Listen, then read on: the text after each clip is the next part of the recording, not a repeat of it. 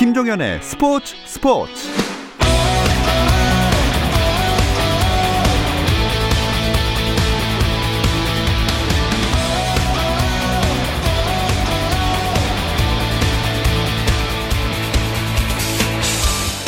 스포츠가 있는 설 연휴 어떠신가요? 아나운서 김종현입니다. 설 연휴 조금 쓸쓸하지만 그래도 안전하게 보내고 계시겠죠?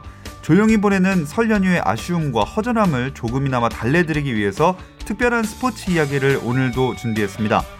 곁에 있어 소중한 걸 몰랐던 우리 K스포츠와 좀 더 친해질 수 있는 시간을 가져보고 있는데요. 오늘의 주제는 한국의 프로축구 K리그입니다. 스포츠 스포츠 설 특집 우리 K리그를 소개합니다. 지금 바로 시작합니다.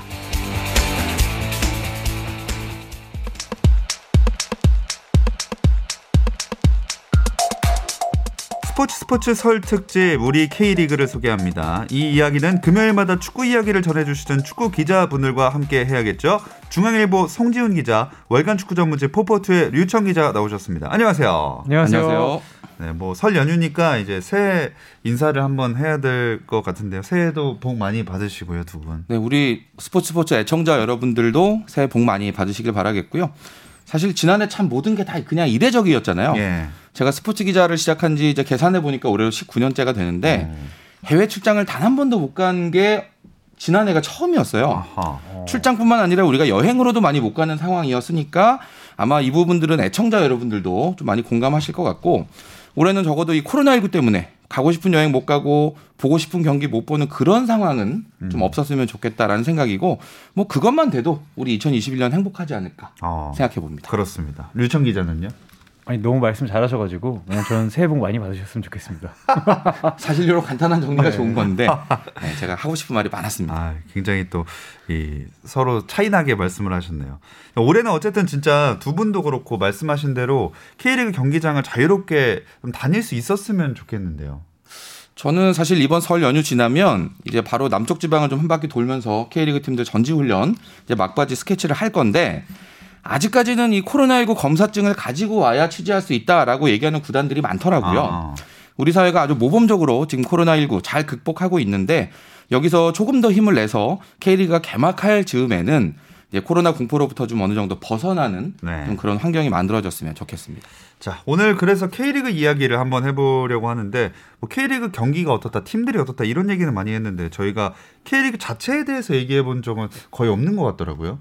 네, K리그가 사실 1983년생인데 저와 거의 태어나는 게 비슷하거든요. 아, 예. 그래서 지금 일도 하고 있고 친구처럼 느껴져서 그런지 저도 별 고민 안 해봤는데 음. 어, 이 질문지를 보고 어, 좀 많은 걸 좀 생각하게 됐습니다. 어, 83년이요. 그러면 어 이제 몇십 년 정도 한 30여 년 된 건가요?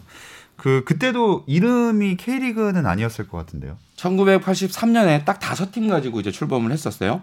대우로얄즈, 할랄루야 축구단, 유공 축구단, 포항제철 축구단, 그리고 국민은행 축구단. 이름들이 다 정말 생소하죠. 예. 리그 규모와는 다르게 명칭은 참 멋있었습니다. 슈퍼리그. 오호. 네, 아주 있어 보이는 그런 명칭을 썼는데 이게 1년 만에 이 리그 이름이 바뀌어요. 이 당시 정부가 팀이나 구단 뭐 이런 그 명칭에 리그 명칭에 외래어 쓰지 마 음. 이런 식으로 이제 지침을 내리는 바람에 슈퍼리그 대신에 축구 대제전이라는 아, 참 정감이 있어. 라떼스러운 그런 명칭 예. 네, 이걸 썼었고요. 이 축구 대제전이라는 이름이 또 1987년에 또 바뀝니다. 대한축구협회에서 프로축구위원회가 발족을 하면서 이 프로 구단만 참여하는 걸로 실업팀들이 다 빠지고 프로팀만 참여하는 걸로 바뀌면서 리그 공식 명칭을 한국 프로축구 대회. 참 이 이름도 라떼스럽죠. 이렇게 바뀌었습니다. 어, 프로팀만으로 리그 운영하게 된 게 1980년대 후반이라는 거네요. 네, 1987년부터 운영하게 됐고요. 1986년에는 어, 한일은행까지 해서 6개 팀이었는데 1987년에는 대우로얄즈, 럭키금성 황소, 유공코끼리, 포항제철 아톰즈, 현대호랑이까지 다섯 팀이 경쟁하게 됐고 이때부터 우리가 진짜 얘기하는 프로축구 리그가 된 겁니다. 음.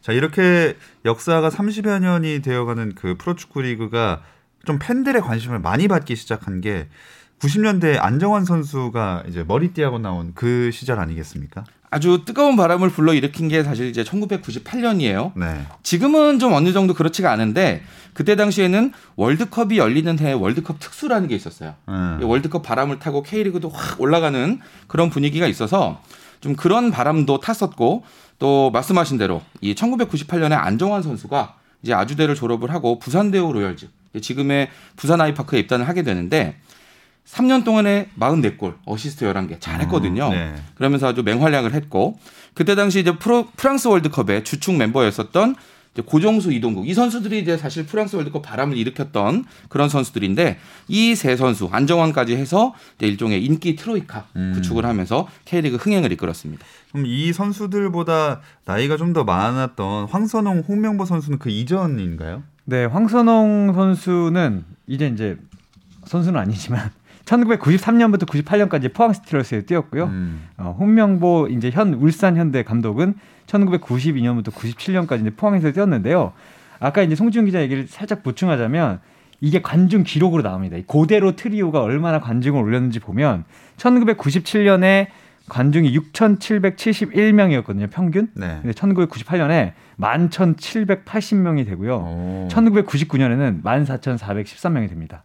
그러니까 이 안정환 이 고대로 트리오가 정말 그때 사실 제가 좀 생생한데 오빠 부대라는 말이 어. K리그 구장에서도 나오면서 사실 그때까지는 뭐 농구 배구에서 이제 오빠 부대가 상당히 많았었는데 K리그 무대에도 오빠 부대가 오면서 이 선수들이 그때는 정말 파릇파릇했거든요. 지금 이제 다들 40대가 넘은 이제 중년 아저씨죠, 예. 남성인데 아그 당시 사진 사진 보고 영상 보면 저도 깜짝 놀랄 정도로 풋풋했기 때문에 음. 인기가 상당히 많았습니다. 저는 사실 너무 어렸기 때문에 송지훈 기자는 이 시기에 안정환 선수라든지 K리그 인기를 어떻게 기억하세요? 제가 그 당시에 안정환 선수 그 상대팀 서포터로 열심히 활동을 하고 있었는데 이 상대팀 선수인 안정환은 아 정말 지금 다시 기억을 떠올려봐도 정말 한 대 때려주고 싶을 정도로 얄미운 선수였어요. 네. 이 사람이 완벽할 수가 없잖아요. 누구나 약점이 있는 건데 이 상대 팀 공격수 안정환은 정말 약점이 보이지 어. 않는다라고 느껴질 정도로 빠르고 발재간도 좋고 골도 잘 넣는데 심지어 얼굴까지 잘생겼어. 몸매도 좋아요. 그러니까 저 같은 그런 오징어 서포터한테는 정말 무조건 미운 존재. 아, 죄좀 없었으면 좋겠다는 이제 그런 존재였는데 네. 이제 그거는 제 얘기고요. K리그 전체로 이제 시각을 돌려서 보면 이 안정환 선수를 보기 위해서 음. 아까 이제 유청 기자도 언급을 했는데 오빠 부대 여성 팬들이 어마어마하게 몰려들었단 말이죠. 네. 안정환의 경기에는 빈자리가 거의 없다라는 이제 그런 이제 흥행 메이커였는데 이 안정환 선수가 준우승 팀 선수로 최초로 이제 MVP를 받아요. 어. 그때 당시에 안정환 선수가 부산과 입단 계약을 할 때 내가 MVP를 받거나 K리그 득점왕이 되면 해외 보내줘라. 라는 얘기를 이제 계약서에 넣고 구단도 그래 알겠어 정도의 묵시적인 동의를 했었는데 MVP 받았잖아요. 네. 안정환 선수는 해외 가고 싶죠. 그런데 그 시기에 약간 뭔가 안 좋은 일이 생기는 게 모기업인 대우가 파산하면서 현대산업개발이 이제 팀을 바꾸고 들어온단 말이죠. 음. 네, 그래서 부산 아이콘스라는 이름으로 현대산업개발로 모기업이 넘어가는데 이 부산 입장에서 보면 안정환이라는 선수가 필요한 거예요. 예. 그래서 이 아 그 네가 그때 얘기했던 거는 부, 대우랑 했던 얘기고 우리는 현대산업개발이잖아 하고 처음에 안 보내줍니다. 어허. 그래서 이게 상당히 논란이 되고 나중에 이제 여론에 밀려서 결국은 2000년에 안정환 선수가 이제 유럽으로 진출하게 되거든요. 그럴 정도로 정말 안정환 선수는 아주 그 뭔가 영향력이 있는 그런 선수였습니다. 참 이때부터 굴곡진 그 계약 역사의 시작이 아닌가 갑자기 그런 생각이 좀 드네요. 이 K리그 전체로 놓고 봤을 땐 아마 이때가 첫 전성기라고 봐도 되겠죠? 근데 뭐 그렇게 불러도 큰 이상은 없을 것 같습니다. 사실 K리그가 어 예전에는 이제 놀거리가 별로 없었기 때문에 뭐 나무에 올라가서 보고 그런 일들이 많았다지만 네. 사실 전성기가 언제냐, 언제 폭발적인 인기를 얻었냐고 하면 이 1990년대 후반인 것 같습니다. 음. 두 분은 그럼 언제부터 K리그에 관심 갖게 되셨어요? 저도 사실 딱 이때예요. 제가 1990년대 중반에 대학을 들어갔는데 그때 당시에 지금은 없어진 PC 통신이 아주 유행이었거든요. 예. 그 통신 중에 유니땡이라는 게 있었는데 네. 거기서 이제 여러 가지 동아리 중에 축구 동아리가 있었고요. 거기서 활동을 하려면 이 K리그 팀 서포터로 한 명 가입을 해서 그렇게 해야 돼 들어올 수 있었어요. 음. 그래서 동아리에 글도 남기고 모임도 나가고 하다 보니까 저도 자연스럽게 축구에 빠졌는데 이제 저도 어느 팀을 하나 정해서 응원해야 되잖아요. 네. 저는 이제 지금 와서 다시 말씀드리면 그 안양 LG에 최용수 선수가 있었어요. 그때. 아, 네네. 네, 너무 좋아했거든요. 뭔가 그런 저랑은 좀 많이 다른 과묵하고 뭔가 멋있는 이미지. 예. 그래서 좋아했었고 그 팬심으로 저는 안양 LG 서포터였었고요. 아. 나중에 기자가 되기 전까지는 지방 원정까지 다 다닐 정도로 네, 그렇게 정말 열심히 어. 활동했었습니다. 와, 엄청나게 사실 그렇게 찾아다닌다는 게 쉽지 않은데 그렇게 하다 보니까 자연스럽게 축구 기자도 되신 거예요? 그러니까 공교롭게도 제가 기자가 되자마자 처음 담당 구단으로 배정을 받은 게 또 안양 LG였거든요. 아. 워낙에 친한 선수, 감독, 뭐 단장까지도 다 친분이 있다 보니까 사실 제가 초짜치고는 좀 일하기가 수월했었던 그런 기억이 있고, 네.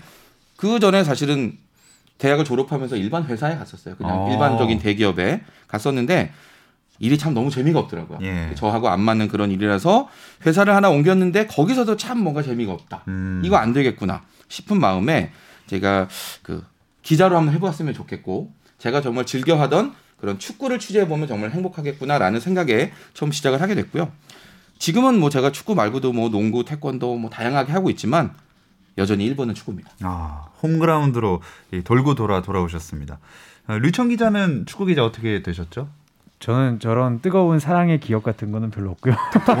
돈을 위한 것이었습니까? 아니, 저는 축구를 하는 거를 정말 좋아했어서 어, 그 이걸 제가 보충하자면 축구 기자 중에 정말 한 세 손가락 안에 드는 실력. 네, 실력으로 정말 대단한 어. 기자입니다. 한 10년 전 이야기인 것 같습니다만 이제 요즘엔 좀 뛰, 뛰기만 해도 무릎이 아프기 때문에 근데 저는 그 하는 걸 좋아했고 기자가 되고 싶었는데 제가 월드컵 경기장 근처에 살았어요. 어. 그때 그 당시에 이제 제가 지금 다니고 있는 매체가 영국에서 온 매체인데 그때 이제 참관 한다 그래서 영국에 가고 싶은 생각에 기- 기자 시험을 봤다가 아, 지금까지 이러고 있는 것 같습니다. 아, 어쩌다가 이러고 있다. 네, 네. 발을 들였는데 이러고 있다. 예. 늪처럼 빠지셨군요.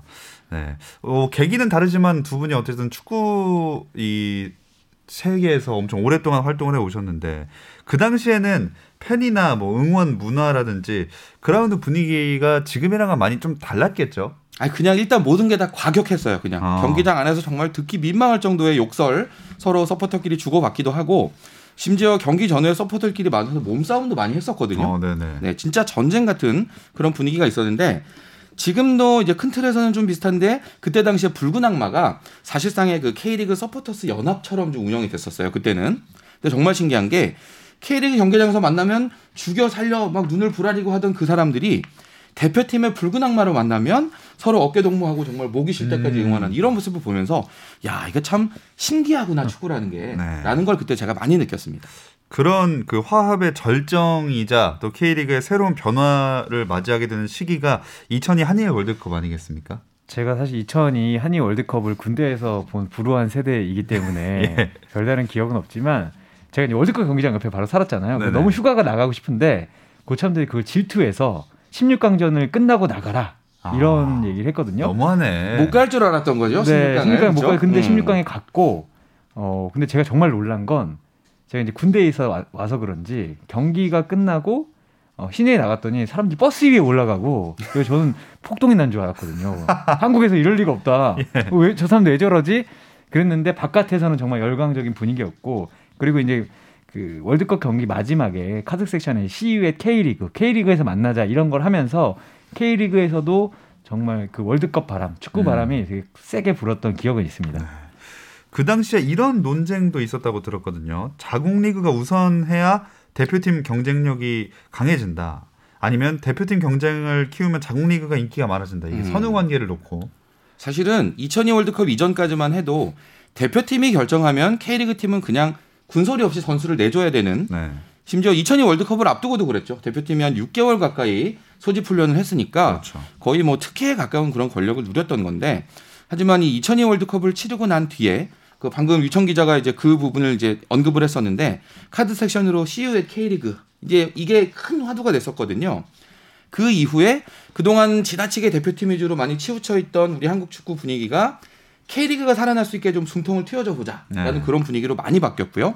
그 이후로 대표팀의 선수를 차출할 때 피파 규정보다 뭔가 길게 하려고 하면 K리그에서 거부하거나 반발하는 그런 분위기가 음. 이제 그때부터 생겨나서 지금은 뭐 거의 자리를 잡았습니다. 네.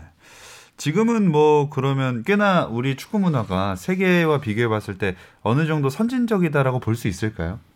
네, 문화는 많이 바뀌었는데 사실 근데 우리가 그 뭐 좀 규범으로 삼는 그렇게 해도 되고 싶으면 유럽과는 조금 다른 것 같긴 해요. 음. 문화가 상당히 다르지만 K리그가 지금 더 아쉬운 거는 그 98년 같은 인기를 2019년에 이제 끌어올릴만 하니까 2020년부터 지금 관중이 안 들어와가지고 그러니까요. 그 문화를 더 이어가지 못한 게 좀 아쉽고 어, 지금 확실한 것은 새로운 팬들이 유입되고는 있는 것 같아요.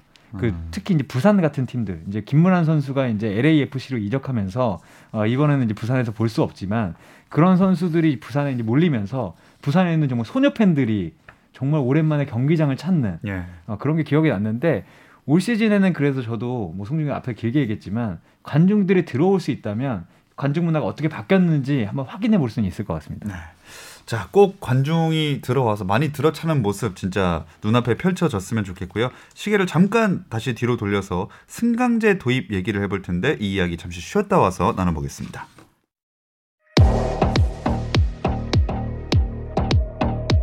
스포츠 잘 압니다. 김종현의 스포츠 스포츠. 스포츠 스포츠 설 특집 우리 K리그를 소개합니다. 월간 축구 전문지 포포투의 류청 기자, 중앙일보 송지훈 기자와 함께하고 있습니다. 이 승강제 1부 리그, 2부 리그 이렇게 도입된 게 10년 정도밖에 안 됐다면서요?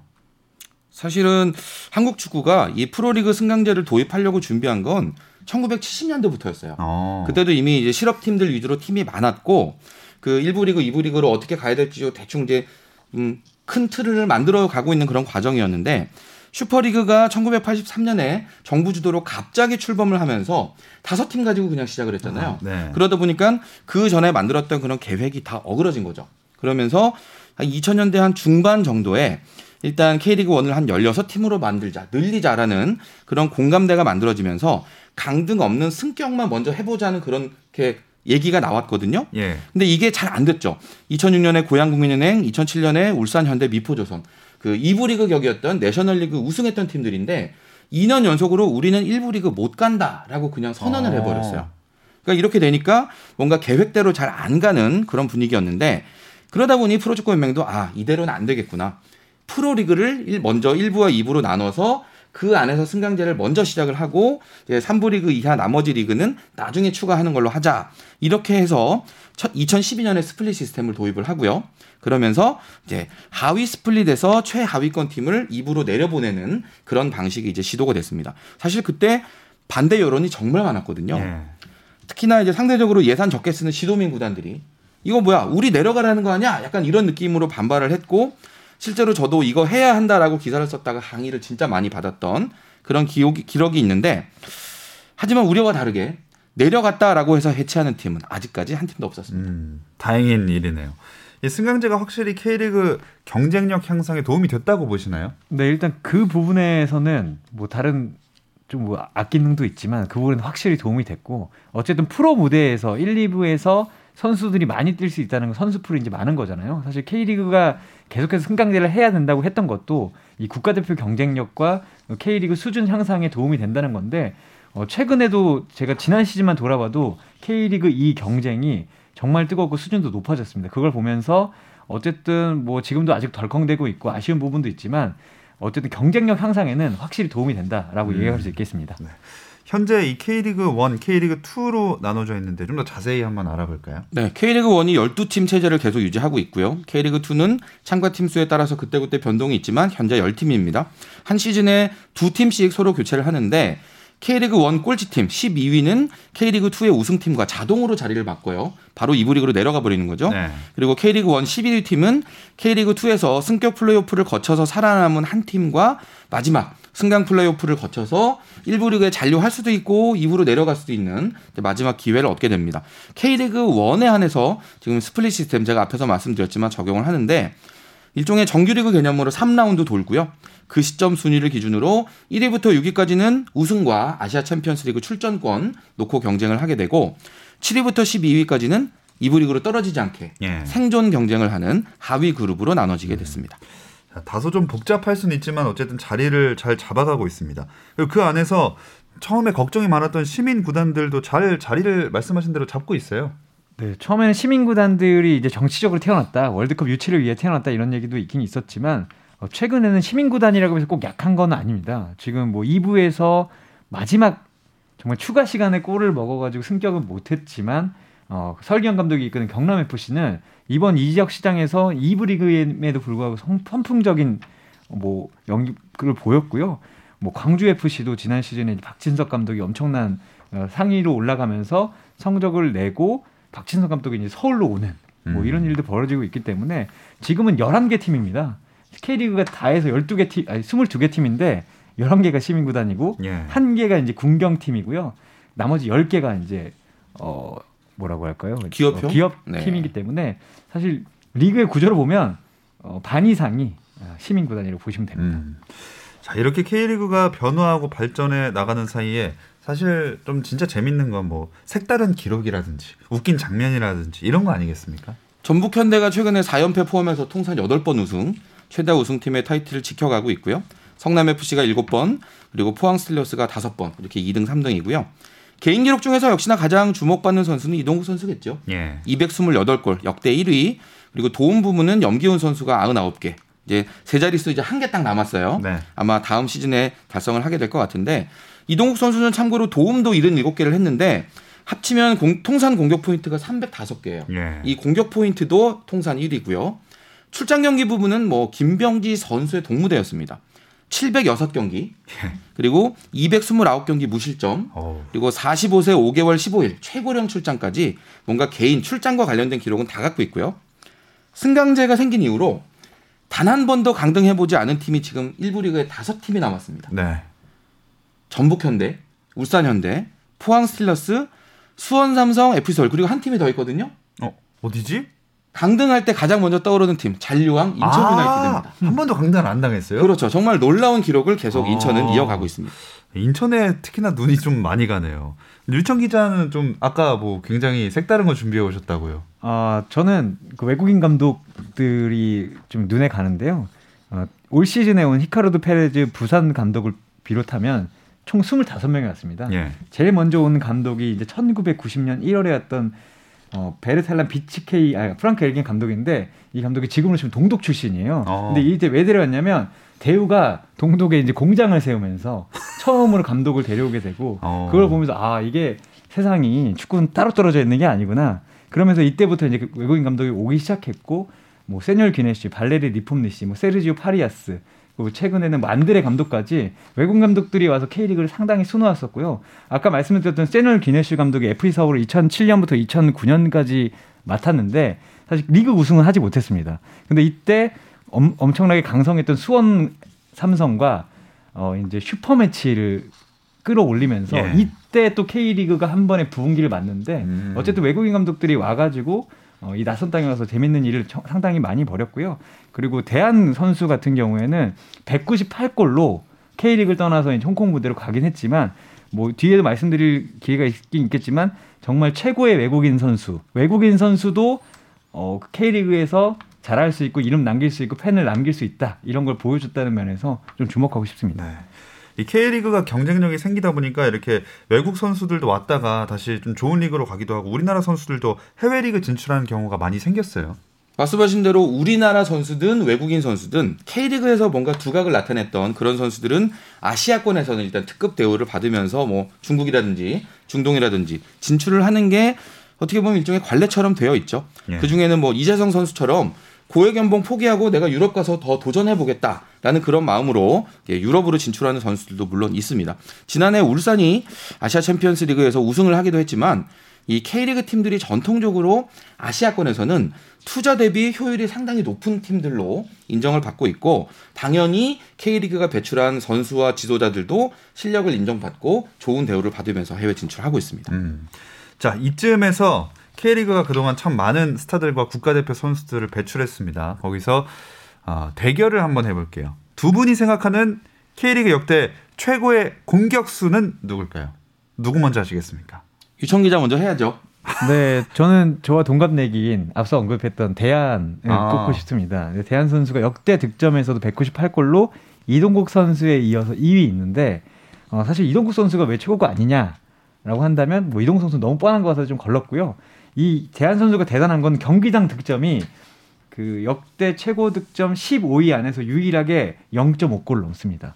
그러니까 어, 380 경기를 뛰어서요. 198골 넣어서 경기당 득점 0.52점입니다. 어, 승부가 이건- 높네요. 네, 지금 엄청난 골 결정력이고 그래서 제가 한번 물어본 적이 있어요. 모 선수한테 그럼 박주영이 잘하냐, 대안이 잘하냐라고 했더니 어, 전체적으로 보면 박주영 선수가 수준이 높겠지만 골 넣는 감각만큼은 대안이 최고라고 본다라고 음, 할 정도로 골 하면 대안입니다. 어, 대안. 네.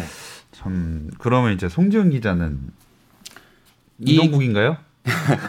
K리그를 꾸준히 봐왔던 예, 즐겨왔던 우리 애청자분들 중에 아 이름은 안 나오나 싶어 하시는 분들도 있을 것 같아요. 저는 샤샤 선수. 야 네.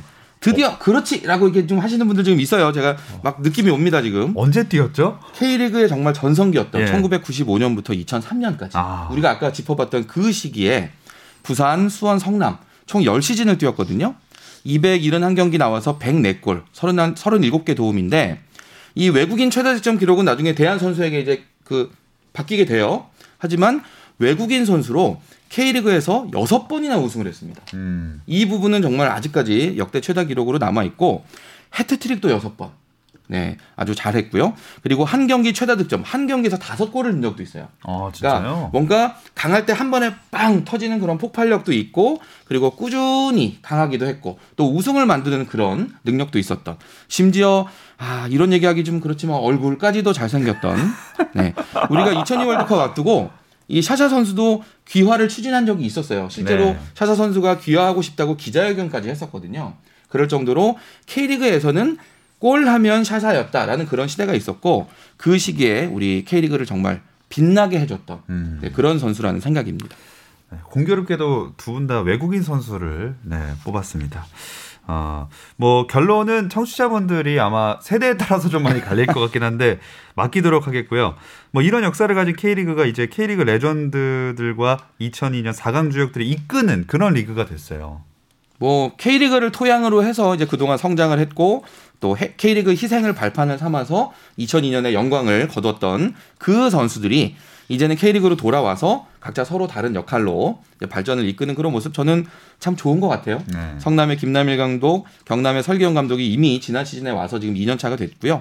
올해는 울산의 홍명보, 강원의 이영표 대표이사, 그리고 전북의 박지성 어드바이저 이제 이런 분들이 새 얼굴로 합류를 했는데 여기 또 현영민 해설위원도 있죠. 예. 네, 빼놓으면 안 되는 이름들이고 이런 분들이 K리그를 아주 즐겁게 만들어 주실 것 같습니다. 축구에서도 또 다양한 분야에 진출을 하고 있는 만큼 세계 축구계에서도 K리그의 위상이 더욱더 높아지길 기대해 보겠습니다. 자, 스포츠 스포츠 설 특집 우리 K리그를 소개합니다는 마무리하도록 하겠습니다. 중앙일보 송지훈 기자, 월간 축구 전문지 포포트의 류청 기자와 함께했습니다. 두 분 고맙습니다. 감사합니다. 설 연휴에도 주말 스포츠 스포츠는 9시 20분에 함께 하실 수 있고요. 저는 월요일 8시 30분에 다시 돌아오겠습니다. 김종현의 스포츠 스포츠.